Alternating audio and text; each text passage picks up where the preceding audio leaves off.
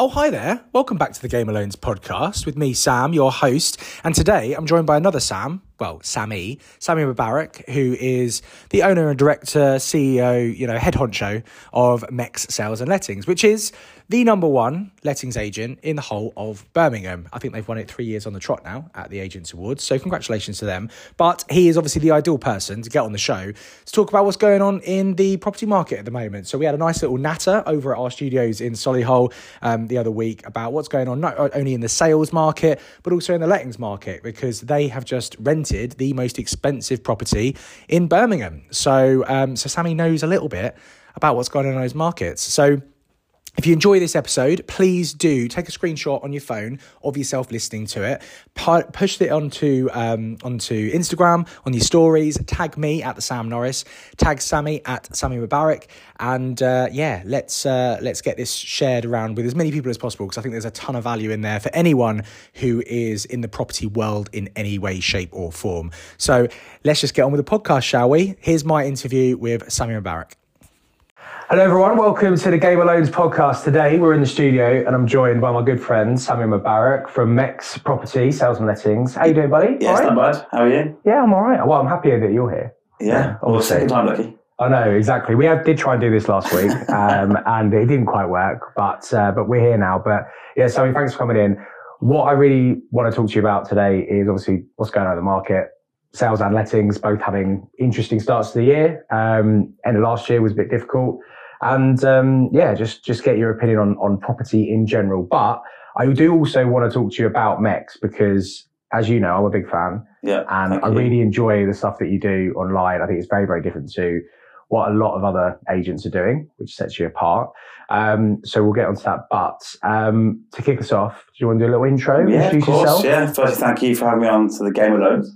You're welcome. And uh, I'm glad that you like my stuff and you're following it. But don't get me wrong, this is not original you know, a lot of it you see in America, you see in other countries, and you just like you get your own twist on it. Yeah, so yeah. I feel like I'm getting my twist on on other people's content, creating it for myself, and uh, I, am doing it with like an honest approach. So like a, a, no nonsense, no bullshit sort of manner, and I think mm. people find it quite refreshing. Absolutely, and that's it's sort of like how I've run MECS for since the start. So MECS has been trading since 2009, which is a very long time ago.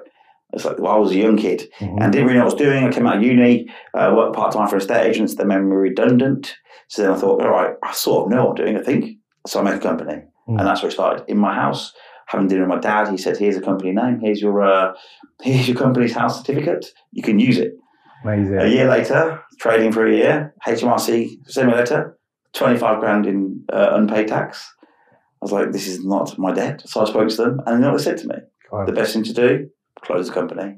And literally, that's it. And there was no debt to pay. They just literally wiped it off from day one. Wow. So from 2010, we started fresh. So now we're going to be hitting our 13th slash 14th year. It's a long time. Mm. And I've literally ran it with the approach of just be uh, no nonsense, no bullshit, no filter. Just say as it is. Mm. Be open, be transparent, trustworthy to all your clients all the way through. Hold your head high. And this is which works. Yeah. So many estate agents are renowned for just wearing terrible suits. I know you uh, worked at Foxton, so yeah. you've seen some some oh, uh, bangers. On that subject, can I tell you a funny story? we so when I worked at Foxtons, I was a trainee broker, so I wasn't actually like in the branch or anything. I did have to visit every now and again, but I was at the head office. Head office, no clients, no customers, no nothing. It's just workers. But we had to wear a full suit and tie every day and not even that. My first day of training, I always remember I turned up with a blue suit and brown shoes, and they they looked at me like I'd just killed somebody. Oh my god! It what was that it? bad. It is pretty bad, though. And it even got to a point where they felt the need to do a fashion show. So what they did was they got people in to walk around the floor dressed in how everyone should be dressed in terms of like the type of suit, the type of shirt, the type of tie, the type of shoes that they actually went that far with it. It was pathetic. You know what's quite good actually? That is, you'd be like tribunal level nowadays for that, wouldn't you? It's just ridiculous. It wasn't that long ago, was it? Really, PC yeah. was not around. Like, it was quite. It was a bit of, bit of Wolf Wolf of Wall Street like Wall Street esque over there. I remember once. Um, now, bearing in mind, I didn't want to go to this pre-Christmas Christmas party thing that they they arranged anyway. I've gone along. I should say, by the way, I've got very little against Foxtons. They're actually a really good training uh, like training ground for newbies that are getting into property. So got a lot of lot, lot of time for what they did for me. But this one particular thing is was dreadful. I didn't want to go to this this drinks after work because I knew that it would get Larry, and I, I actually lived an hour and forty five minutes away from the head office, um, and I knew that I then had to get in the next day as well, and I didn't want to do it on a hangover. So I didn't want to go, but they said I had to. It was mandatory that I had to go to this party. So went, didn't want to drink. They told me it was mandatory that I had to drink. Um, got a bit drunk. Um, came in the next morning. I was late by ten minutes. Um, so my punishment was I got put, uh, had to stand up in front of everyone in the whole sales floor and eat uh, like a whole table's worth of mince pies because it was near Christmas in a minute or something. And then I was sick in front of everyone. It was the mo- one of the most embarrassing experiences of my life. Oh my gosh! Can you, can you believe that stuff like that actually happens? I love that. I'm, I didn't. When I organise socials, I'm worried about the people that don't want to come because they it makes the, the numbers look smaller and smaller. Yeah, And like, you can't actually. There's no punishment for not coming to a social. yeah. But back then, Foxtons, I know they always they always tove. Well, they haven't tove the line, have they? With Yeah. their their policies. Mm, My sister worked there for a couple of years, yeah. so I do know what they were like, and they were on it with the timings eight to eight. It's Yeah. pretty strict, but they give you a car.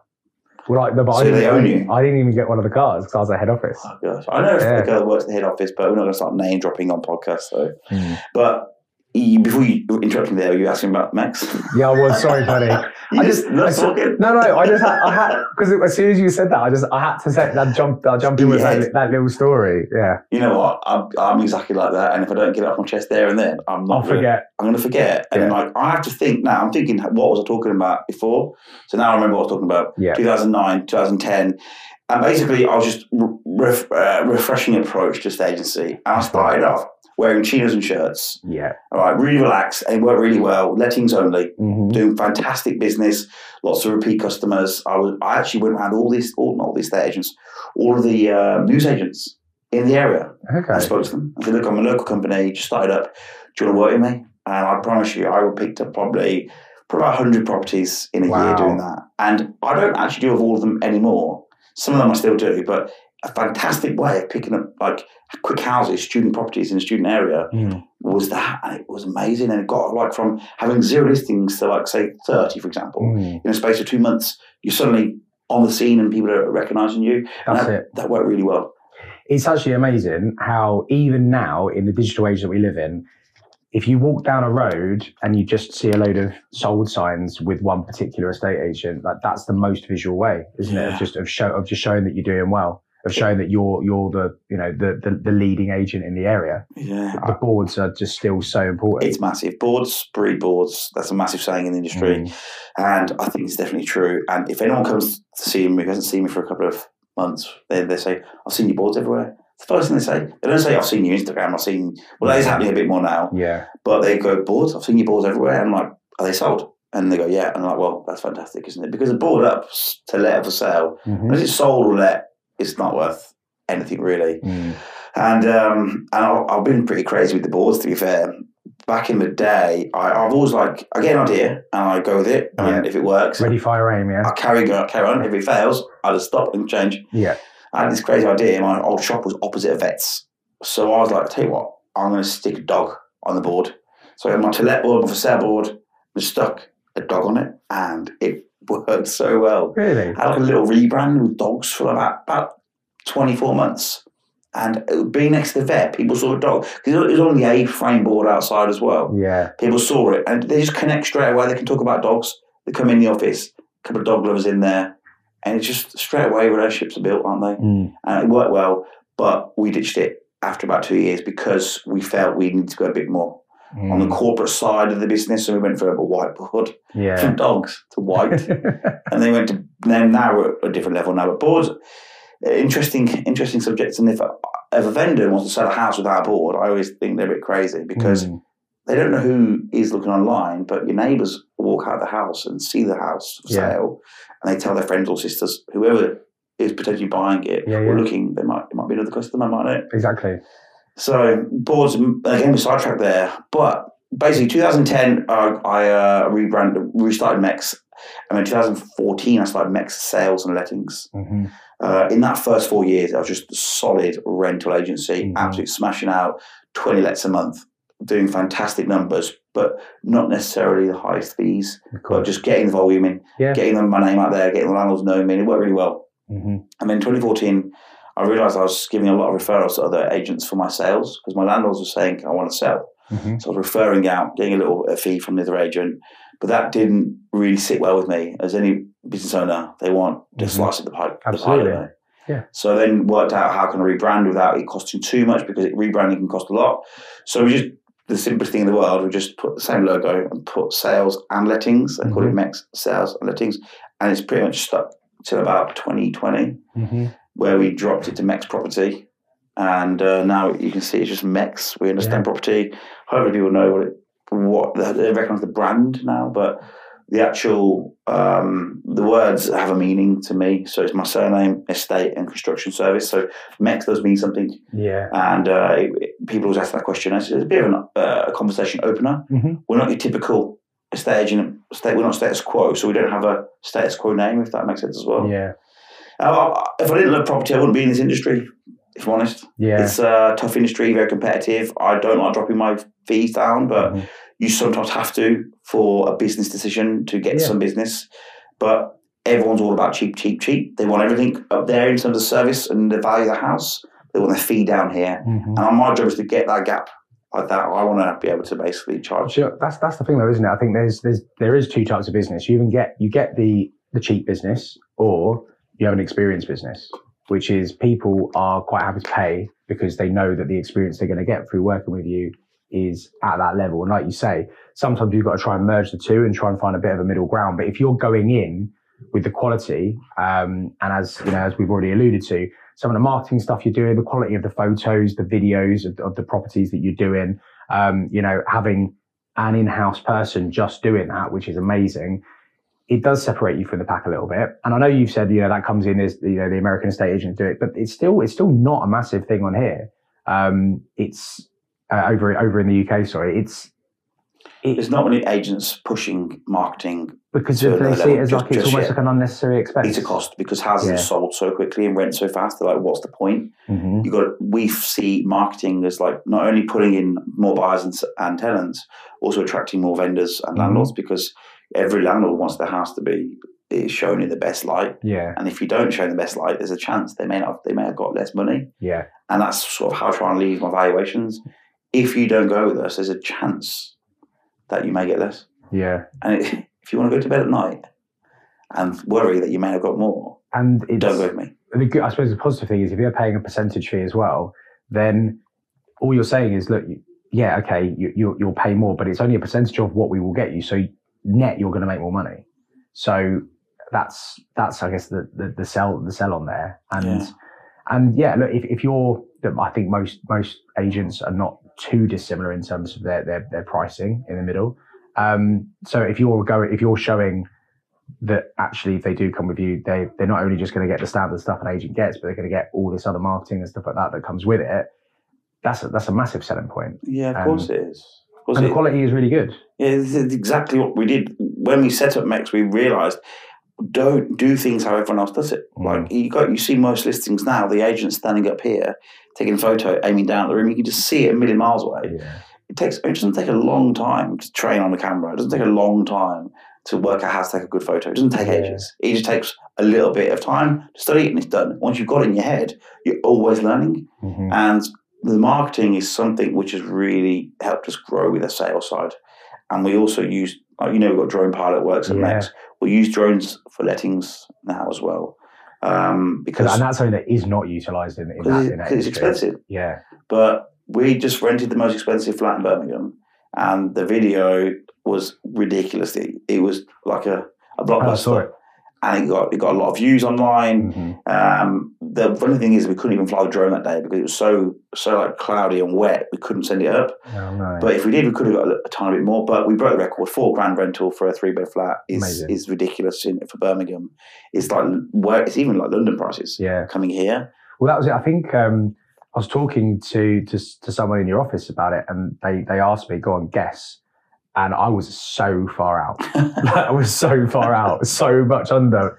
And then when she said it, I went, that's incredible. That's actually amazing because obviously, as a Londoner, native Londoner, coming up here, one of the first things you do see is the difference in property prices and lettings, all that kind of stuff. And yeah, to, to hear to hear that kind of figure was pretty insane. So well, I was involved with like the actual refurb process as well. Mm-hmm. So not financially, but they got me in in last summer. So as it was midway through, they're like, "What should we do to get the most rent?" Mm-hmm. And honestly, we rented, we valued it at two eight, two nine back in last summer. Mm. when it came out, we are like, "This is special." Like every single uh, fitting in there was designer, mm-hmm. so it meant it had more value, and therefore it would attract a higher caliber of tenant.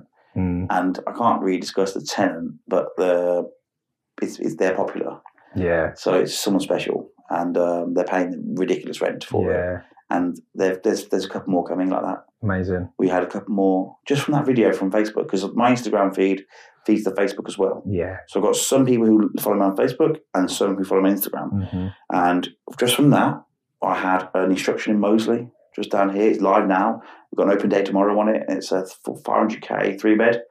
Uh, it would be it would be a three and a half thousand pound rental. Mm. We then got instruction on a, a property in Selly Park, a three thousand pound two bed. Mm. So we're starting to get these higher ticket rentals. Um, I missed another one. There's a three grand rental in in Harborne, already gone rented.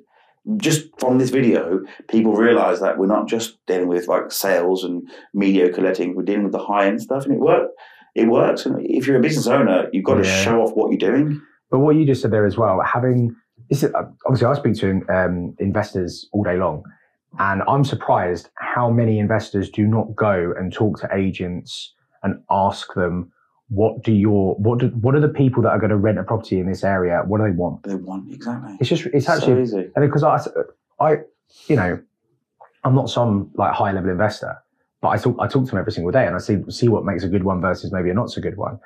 And I one thing I, I get so many new investors say to me, oh, you know, what should I be doing right now? You know, I haven't got maybe I haven't got the money, I'm not quite ready yet, I want to get into property. What am I doing right now? I'm like, go to your area, get to know all the agents, and what you do is you go to the lettings agents and you say, what what's your perfect property? If I walked in right now, what what you're going, this person's going to let a property through us. I really hope it's this what is what is that? Then they tell you, and then what you do is you skip across the sales side and you say, right, I need to buy some of them, please. Yeah. So as soon as they come on, just let me know because then your guy over there is really happy because they've just got the perfect property that they they know they're just going to let like that. They're going to make some money. Happy days. Um, and you've then also got a new landlord that I'll probably do my, my property management for you as well. and and it's actually incredible how many investors don't do that. It's such an easy service to offer as well. Mm. You can do it on like a, a, video call. You don't need to leave the office to do it for a landlord. Mm. We have lots of landlords consulting when they're buying properties, mm-hmm. what to buy, what roads, not what area, what roads demand the most money. Yeah, yeah. Because you might be in Harborne, but one of the roads where you get a thousand, a road three down, you might get fifteen hundred. So it's really mm. important to speak to a letting agent, and a lot of the content we create is a is around that. Like mm. engage a broker, engage a letting agent at the early days, because they're the ones that are going to get you the most money. Mm-hmm. So you're going to get the best deal, and then we're going to get the most money in, the, in their pocket for rent. Exactly. And it's not, you don't have to be like traditional anymore. You don't have to go down the AST route. There's corporate lets. Mm-hmm. People use it as rent to service accommodation. You've got uh, supported accommodation. Mm-hmm. You've got mm-hmm. like halfway houses, care homes. There's so many different like models to go down for renting now. If you're just if you're an investor, don't just look at the, the typical standard traditional residential because that is because of rates as well. Yeah. He's not the most attractive, is it? And you've already seen that at the moment. Well, exactly. And, and actually, funny, funny you should say that. I, have um, I was having a, a Zoom call with a potential client last week, and similar to that, in terms of weighing up the what I call that the, the more sort of noisy type of properties in terms of it creates more work for you, more work intensive type properties versus the old school single lets it's amazing how many people go, oh, well, what I'll do is I'll start off with a few single lets and then I'll move into these. Like, no, no, no, other way around. because long term, you want a nice, easy, chilled out, low stress portfolio. That's what your retirement plan is. Your short term plan is to make as much cash flow as you possibly can to allow you to then go and convert it into one of those. So service accommodation, social housing, HMOs, the, these are the kind of, um, well, service, service accommodation, um, social housing isn't as much because it's quite passive, but the others, it's higher cash flow. Yes, a little bit more work, but that's what you want at the start because you're trying to build as much money as you possibly can. And over time, you know, You're making money, making money, making money, goes into your holding company, straight back down into your into your buy to let portfolio. And once you've got once you've got that up to the level you want, you can sell these off, and with all the money that you use, you just keep buying more in the in the, in the buy to let portfolio. And you can even get into flips as well. Then exactly. Once you've got the capital and the cash flow, you can your world is your oyster. So mm-hmm. I think you are right. I think people are moving towards like the the less traditional style of rentals, and we're noticing that right now. Mm-hmm. And people are there's lots of companies out there who are looking to rent properties, and make their own money on top of it, but pay the rent anyway. Yeah. You get longer term contracts, less setup fees for the actual landlords to pay mm-hmm. the agents. Normally, they take a lot of the maintenance away from the property as well, uh, less headache, and essentially, if there is a problem, they're easier to evict than a normal residential yeah. tenant. I literally went through this the other day with a lady. She's got a property in Newtown, and I said, look, it's probably not going to be the, the simplest rental as to a family here. It's going to be complex. There's going to be issues surrounding mm-hmm. it, but if we put a wall up here, move this toilet downstairs, make it a four bed, I can probably get you fifteen hundred pound rent mm-hmm. compared to eight fifty. So what do you want to do? Yeah. And I explained with all the risks and factors, and she's like, "I'm going to give it a shot with the company side mm-hmm. because it's it's a no-brainer really, but it makes more sense. But so many agents aren't touching on that because so many agents are just stuck in that like old like dinosaur level. We've got to do it how we've done it our whole yeah. life. Their mindset is terrible. They literally just find problems, not solutions. And I think it's just so simple just to think outside the box and just try and mm. find an alternative solution which someone else can't offer. Yeah. And that's what we're getting a lot of because we think, because I've taught my staff to think like me. And uh, even on the valuations, the letting side, my team go in there and say, we've got alternative methods for rental, not your asylum seekers, mm-hmm. not always that, but we've got other things we can help you with to get you more rent yeah. It's all about education and talking. And do you know what? I, I always try and make a point of um, whenever I'm working with a client on a, on a purchase, always, I want to get in touch with every single other person that is involved in some way, shape, or form in that transaction. Of course, the agent is one of those. It's amazing how many brokers shy away from speaking to, to agents when I just think, A, it's a great opportunity to, to work with somebody new and, and, and show them what you can do because you never know where that can lead.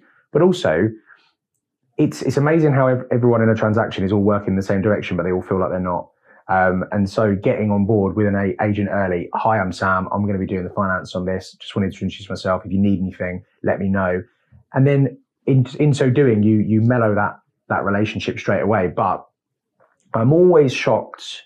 I'm not shocked, but I am at the same time with conversations I have with agents where they are quite obstinate to some of the stuff I'm talking to, talking to them about. So uh, a great example was a couple of weeks ago. Spoke to an agent. Um, they're up in Mansfield, I think it was. Um, and yeah, client of mine's buying um, buying a large house, um, and they're going to turn it into an HMO. And I was talking them through basically what had happened was their in-house broker um, had turned around to them and said, "You don't need to use a bridging loan because that's what we were using. You can just buy it with a with a buy-to-let mortgage." And I said, no, that's illegal. Um, but thank you so much, Mr. FCA uh, regulated broker, for coming in and uh, talking a load of garbage. Um, in fact, I did think to myself, should I report him? No, I haven't got time. No, don't um, and, his own mistakes. And uh, and I, and I spoke I spoke to the agent. He said, "Well, look, you know, I work with this broker in house. I hear I hear him what he does. You know, he's good. I, I trust him." I said, "That's great, but it is illegal." What he's just the, the information he's just given to my client is is is actually illegal advice. And I said, look, I'm quite happy to talk you through it. Look, mate, we're, we're both trying to get the same thing done. But I'm going to tell you two things. Number one, we can't use we can't use a buy-to-let mortgage for this particular reason. Number two, if I if you use a bridge, you're getting paid quicker. Just FYI. And it's funny how that changed things very, very, very, very quickly. Um, and um, but yeah, it was just the the the straight away the the the inability to want to listen to just being educated. And actually, I said to him off the back of it, I said, look, now that you know this, it's actually better for you because when you see these big houses, you can you can sell them to people as um, you know this could be a great property that can be converted into an HMO, and it's a good area for HMO as well. So and then now you also understand how the finance of it works. You know, there's more business for your for your mate over there as long as he can get his head around that the bridging is is a really good option.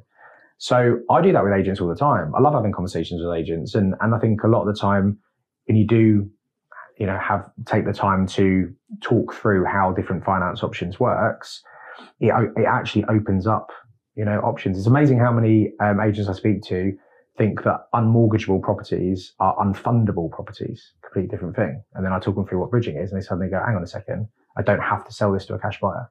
I can sell it to somebody that's willing to use a bridging loan. Touching on bridging loans, by the way, because there's something we've all, we've done in the past with um, with with our clients. So we had a, a client who's buying a property, and no one was going to buy this property because I think it was unmortgageable, but not unfinanceable, like I said there. So he went and bought this property for like 110k at uh, auction with a bridge. And I was like, you know, it's risky, but let's have a look at it. So I went around there I said, if you do this, this, and this, and this, I reckon I could probably get you 245k, 250 ish. So a massive markup. Mm. And uh, we did, did the work about six months later on. He called me back. He's like, it's done. Went in there. I was like, a few more things to do. He, he did a few more little touch up items. Mm. And then he had a few, few other agents out, and all the other agents were like, oh, 220, 220. I was like, look, we're going to do this. We're going to set this on fire. So I went out with the whole, took the marketing team there, drone, everyone. Imagine. Yeah. Get on the market, open day, sold it for 255k. Wow. That's So- so, good. Uh, he's buzzing. I was buzzing. He had faith in me. He liked me because of the way I operate. And then um, the guy buying it bought it with a bridge no. because of his finances were in place. Right. He was self-employed. So he bought it with a bridge, and I don't know about the bridge now, but I think he's paid it off. But he bought it to to buy to live in it as a home, but he had to get his next year's finances in the year after, then remortgage property, pay the bridge off, and then. Yeah. But bridging is not that bad. If you can't buy it with a mortgage, Mm. and you reckon you can spin it around in twelve months, and you factor in the interest into your plan, Mm. it's a no-brainer. I, I say this all the time. If you're the best investors I know, do not get hung up on interest rates because it's actually not about the interest rate. It's about does the deal work. The deal, work. the figures. And at the end of the day, if you're doing a you know a, this- a flip as an example, the two things that you you're looking at really are how much have I got to put in and how much profit am I making. Everything else is relatively irrelevant as long as you are hitting those two things. Um, and I actually had two I had two situations really quite close together actually a couple of years back um, where one went for it and one didn't. And the one that went for it, this was a um, he was a first time buyer, first time landlord, and he wanted to buy a ready made HMO. That is not an easy thing to fund. Um, found him a mortgage lender. At the time, it was quite expensive. It was 5.5% two years ago, so that's quite expensive. But the cash flow he was making was higher. Net, the net cash flow he was making on that was higher than if he'd used that same money to go and just buy a single let. So it's a no brainer. Even though it's a 5.5% interest rate, his head around no, but he could. He could. He could. Say it's a relatively similar situation. Apart from it was actually it was a conversion. It was an HMO conversion, and um, he said, "Oh God, yeah, I can't. I just that bridging loan. It's just it's going to cost me eleven percent or whatever." I'm like, "Yeah, but you're gonna you're gonna pull X number. You told me you didn't want to put any more than this into the deal. You're not putting you're not putting any more than that in the deal. You wanted to make X amount of profit in terms of you wanted to pull X amount of the money that you put in back out. You're you've actually exceeded that. It's actually better."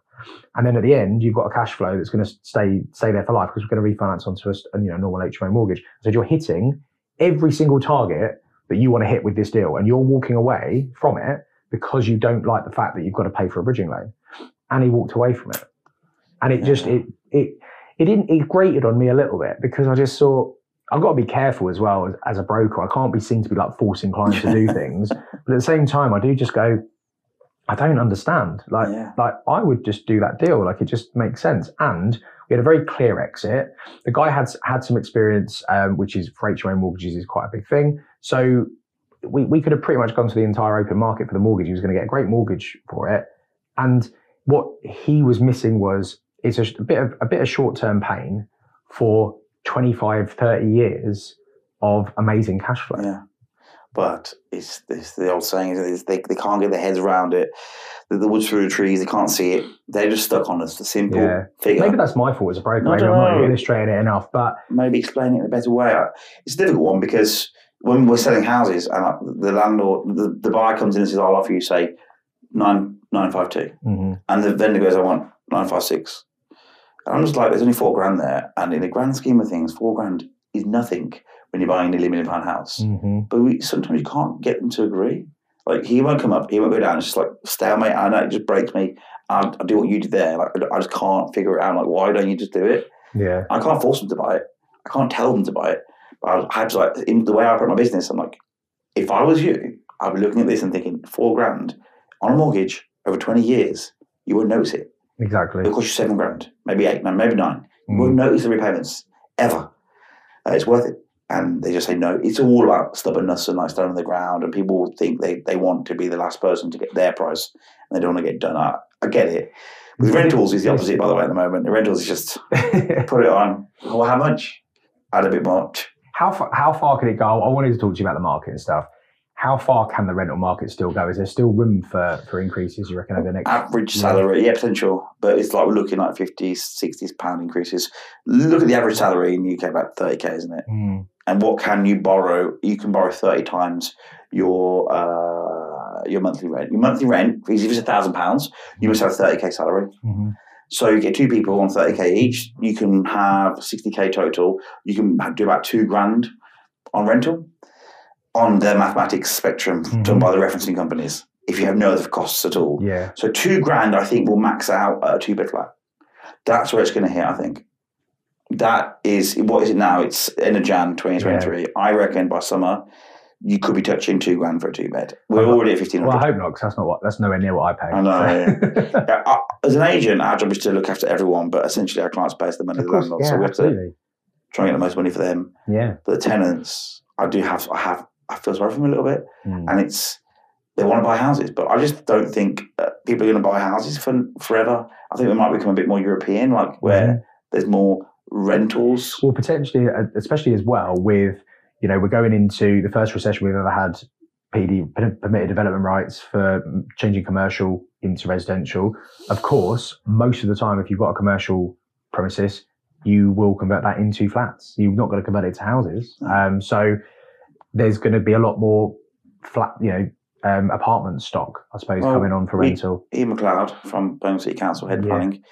We went to that speech the other day. They're trying to build 135,000 units by 2042. Yeah, it's going to be impossible to do that, in my opinion. yeah, Um, and if it does do that, it's going to flood the market with loads of properties and potentially could bring down the price. But the the, the population is growing as well, Exactly. which you touched on as well. yeah, So the population is growing, supply is growing. You're not really breaking the deficit. yeah. You've got the same problem. You're, ju- you're just making sure it doesn't get worse. Yeah, the issue is right now there's not enough properties in areas where people want to live, where the good schools are.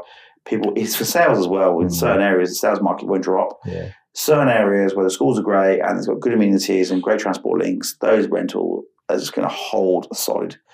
Uh, my brother lives in North London. He's paying two and a half grand a rental, and I thought he was mad about what three years ago. And now, now I'm looking, thinking it's pretty standard. Yeah. Like two, two, two five is going to be standard for a house. A two bed flat, one eight to two grand is going to be standard for a rental for a flat. hmm Um, and the, the, the good thing is the, the standards going up, like the levels of the, properties, the quality is going up. And if you start dabbling that as an agent, you're dealing with better clients, better tenants, better landlords. Everyone's better in the sense of this. It's just more vanilla, less stress. And for a business model, it works quite well. Uh, than if you're dealing with like um, supported living your whole life, where you just got drama after drama, and we have touched on that supported Yeah. living. We realised it wasn't really where we want to be in this uh, in this industry, so we've trying to gone towards more like like corporate lets and Mhm. high end luxury rentals and sales. What we've noticed about the sales market, by the way, in November, like, as soon as the interest rates really went up a big, big, big jump in November, I just noticed like it just went mad. It went just off the face of the earth, no inquiries, no Yeah. vowels. I was like really worried. December we accept. December's quiet. We have done for years. We still got through it, which we have. We always have done for years. January, it's just gone mad. Really? Yeah, we're not high volume on sales. We've sold everything we've listed this year. We is one big one from that video, Mhm. the way it connects, and that's got over there tomorrow. Um, and everything's selling. And if you value it right, it'll sell over asking. So it's not, uh, but there is something coming, I think, around the corner. I don't know what it is, but I feel like it's just too good to be true what's happening at the moment. It's still a lag from the previous, from all the COVID nonsense that we had, where people couldn't get houses. Now they're still buying them now. Yeah. Um, I don't know what's what's around the corner. Like the biggest recession is coming.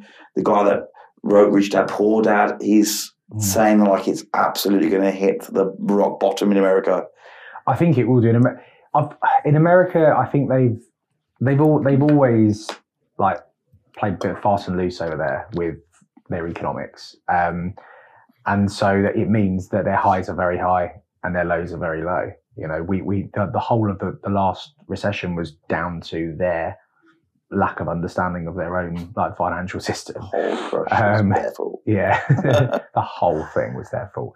Um, and you know, they haven't really learned their lesson of that, to be honest. And um, one thing I, I, I always stand by with the, with the UK economy is we can it can take as much of a battering as you like, but its bounce back ability is always very very good. I know it's not necessarily the same, but um, a good example of this was when the um, September 11 attacks happened. The um, the economy in, in, America obviously took a dive. Um, it didn't. I can't remember the exact time, but it took like over five years, I think, to get back to those levels. I know it wasn't as big when we had the seven seven attacks in in the UK. We had a similar drop in our economy, like instant drop. It returned back to those levels within a week. So I think that we've just we, we've got just forgot everything. Oh, yeah. we just got better, better I just, no, I just, no, I think it's just that, that that I do think people have got confidence. And this is why this is why it was so weird when when when I came over to yours. We were we were talking about about this that what happened with the Trussonomics and Kamikaze Kwasi or whatever it was when they did that mini budget. I think it sent a real shock to the world because everyone's like, hang on a second, the UK like they really know what they're talking about from a from a financial perspective. What's going on? It was a shock, and that's yeah. why we had that run on the pound and and all that kind of stuff. And you know, we like him or lump him, um, like him or not. Sorry, Rishi's come in and he has created a bit more stability. Him and him and Jeremy know their numbers a little bit more, and and it's kind of got us back to a point where people are going, oh yeah, good, no, the UK's UK's okay again. Um, and actually, a lot of the a lot of the investment because a lot of people have been talking about the lack of or the, the drop in investment internationally into the UK that's not because people don't see us as a safe haven for their money. It's because they're tr- they're struggling with their own economies. you know, the, U- the U- US investment into the UK has dropped by, I think, a third or something in the last couple of years. But that's because all the businesses that would be investing are concerned about what's going on over over the over the uh, the pond, and they're they're sort of just they're pulling back. So it's not that they're going, oh, we are choosing to pull out of the UK. They're just pulling out of everywhere. So um, and that's and then but now we have you know slightly more investment from China and the, and the Middle East and places like that. So it all, all kind of it's all swings and back roundabouts. But I think with, the interest rates, by the way, so mm. direct correlation. As soon as interest rates rise, people stop buying houses, rents rise. Yeah. So landlords first, you want to get back their money. Mm-hmm. The tenants, there's more people looking to rent houses because they can't afford to buy mm-hmm. temporarily. So there's, there's, more, there's less, more people. Therefore, they're taking all the stock. Yep. Rents increase. Yeah. Every time the government do anything, I've the last like five years, rents go up. Yeah. Every legislation piece they bring in, rents go up. And this is why, right? So, and I'm, I'm, I'm sure you'll agree with me on this. I, I just think that the whole country just like hits on landlords like far too much. Landlord bashing. Yeah, landlord bashing is like a thing. Do you know? I was in I was in in my local over Christmas um, down in London, and somebody in there said to me, the only way that this country's uh, property market can get back on track is if all landlords are forced to sell all their properties and sell them to like big companies that will just rent them out. I'm like, it's exactly the same thing. I was like, it's, exactly. It's, worse. Yeah, but worse. Less standards. and, and, and I said to him, I said, why is that? He goes, well, you know, landlords are oh, just, you know, just greedy bastards, aren't they? I'm like, they're not. It's a, it's just a business. You know, you go around, like you say, you get around the world, the rent, rental markets, like it's, it, all rental. it's all normal. It's normal to rent. And I, I just, yeah, I just, I don't really necessarily get this. There's probably an element of jealousy in it. You know, it's people, the media. people go, the media bashers. I wish I, I wish I had a, um, I wish I had a portfolio that I could, I could just rent out.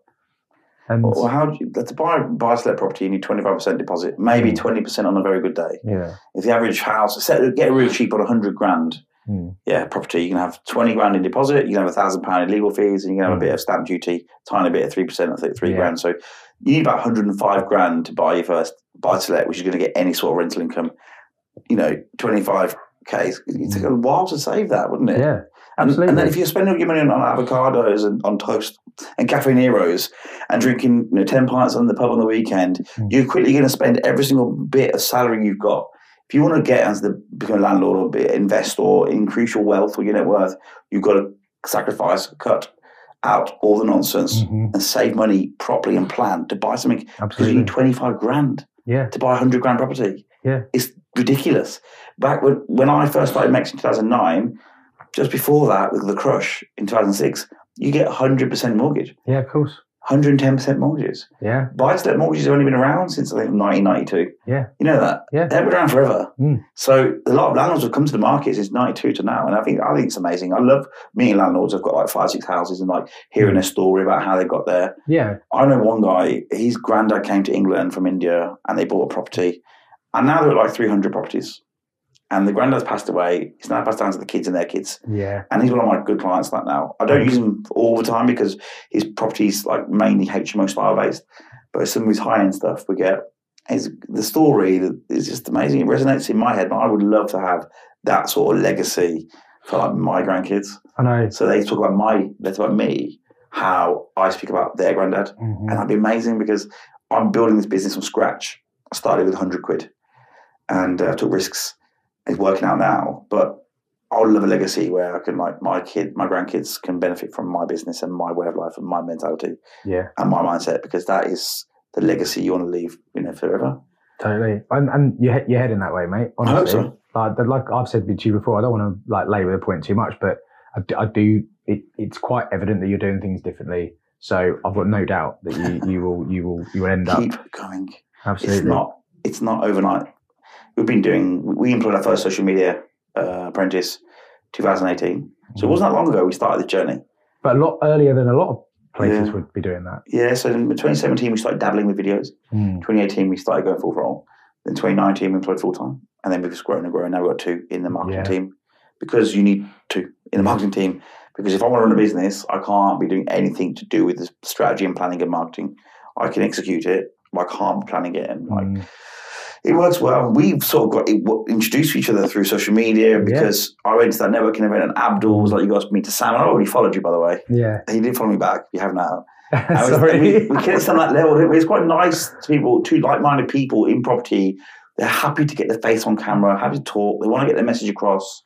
Sit in these lovely studios. It's it's the interesting way of running a business, isn't it? It's not It like is. sitting behind a desk all day and like writing and but it also it's uh, and you, I think you alluded to this a little bit earlier on as well about about it's it, it's about getting to know the people and I think nowadays with business the the people aspect of it yeah you know MECS is becoming you know a much bigger brand in the in the Birmingham area because obviously you won the awards. best best letting agent in Birmingham award Thank recently yes. just want to drop that in there for you mate That's um, about two years in a row. two years in a row there it we might go be three. It might be uh, silver, gold, gold. right So yeah, but the last two years been gold. That's, that's Yeah. a good achievement for a small company as well. We're not a volume agent. Mm. Like we're not doing a hundred yeah, lettings you're a doing month, it you're doing it right but we're doing And- right. So we're getting reviews from Yeah. the people, which and then resonates into. but it's also nice Awards. that you know you you've got the MECS brand, but then you've got the Sami brand on Yeah. top of that. And you know, I try and do the same with Grand Union. You know, people are starting to get to know Grand Union a little bit more, um, but realistically, it, it came off the back of me, like you say, just sticking my face on a camera and telling people what's going on. And it's actually easier than a lot of people realize it is to just do those very basic things. the hardest thing is the the head getting on camera because people want perfection over time. And if you Yeah. make a mistake, they'll just say they'll delete the video and try and start again. That's expensive. No. Can't do that. My our first videos were landlord legislation, so telling landlords about gas certs and when they're due, and uh, we call it landlord farming. And we learned from Chris Watkins. You go and stand outside other agents' houses and talk about why your landlord should buy that house.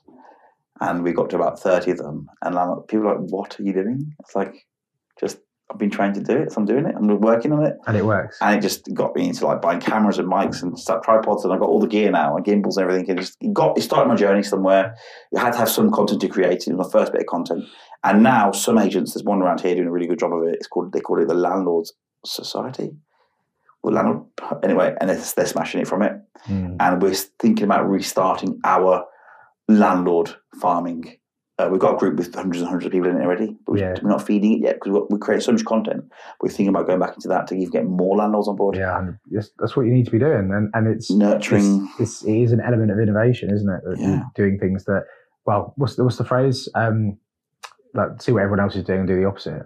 Um, non-status quo. Yeah, and, We haven't even touched on my database system that we use, but that's that's a whole different. That's like a data-driven agency, Mhm. Believing in the data, studying the data, learning the data, having AI and algorithms that study your your database and like tell you when to call people. It's quite clever stuff. We've got we haven't touched on that, but that is the way it's going to go. Like when you go on Amazon and you buy like, uh, for example, a ski socks, the next thing they offer you is like you probably want to buy uh, uh, balaclava. Yeah. It's like, that's pretty cool. So we're trying to, in a really And it, and it lets you just add it in with one click. done. I'd love it if you could like rent a house like that. Like, see Yeah. that, that could happen. One day. Pebble Bricks have tried it, but they're just they're not very good at customer service and they're Mhm. good at like answering emails, so it didn't really work. But someone could do it. Um, but if we could do that, where like you as a client, you go onto my website and we know you're a landlord because of the content you're looking at, hmm and it just goes, oh, like, did you realise it will send you a blog? Like, read this blog. Uh, this is about how to be a better landlord. It just Mm. naturally does it to you. Yeah. Uh, that's that's dynamic websites. That's even another thing. So let's just stop talking about it because like, all the people listening. Going, yeah, how far down the rabbit hole are we going with, Oh, with, with this? But but obviously, look, I want to get everyone following you guys on Yes. socials. So before I let you go back to doing your day job, Yeah. um, tell everyone where they can come and find you, how they can contact you, and if they got if they are a landlord in the Holborn area, how they can uh, rent their property for you. There's a lot of questions to remember there. So, firstly, I'm going to talk to the camera here. Firstly, Instagram, MECS Property, and Sami Mubarak Property. They have the two, uh, what are they called? What, Handles. handles. MECS Property is also on Facebook. Same handle. We'll, we'll, we'll put on this. We'll put into the. It will be in the show notes. Yeah. And if you're a landlord and you're looking for a refreshing agent, someone who will talk to you and listen to you, someone who's going to get you the most money for your property and look after it with an award-winning service, you just got to get in touch with me through Instagram, Facebook, or my mobile phone number, and I'll be happy to chat. I can value it. I will. I will look at the property, see how we can get more rent for you. Because at the moment, essentially, it's all about rent. Get you the most rent, and that attracts good people naturally. And that's how you can get hold of me. Instagram, Facebook. We do a bit, a little bit LinkedIn, but I'm not really pushing LinkedIn. LinkedIn's more B2B. We're like a B2C sort of business, so we're pushing that side more. Uh, but the handles are there. And, and what was the final question? Do you remember the question? That was it. I think, no, you've, got covered, everything. I covered it all, but yeah, it's been great coming down. It's been great to be interviewed because normally I'm on the other side because I've Yeah. been doing this and this. I've been doing this for years, like interviewing people, but I haven't really made it into podcast. Yeah. I've done more of a video cast. But we're now working on the podcast now, so Yeah, good. we'll see that in a couple of couple of months coming out soon. Absolutely. No, mate. Thanks for coming over. Thanks for chatting with me. What episode is this, by the way? What number? It's, episode, it's going to be episode 111, Maybe? One, one, One- one. yeah, one, one, or maybe one, one, twelve. One, oh, One, one, one, either one- way, it's yeah. been lovely being here, and I appreciate it. Even I've forgotten how many episodes I've done. That's good. though. It's a good, solid effort. Last the last couple of years, you know, it's good Yeah. to do it. It's good. No, Well done. look, thanks for coming over, mate. You're always Cheers, man. welcome to Thank come you. along and be a guest. So thanks for listening. Cheers, See guys. you again next time. Take care.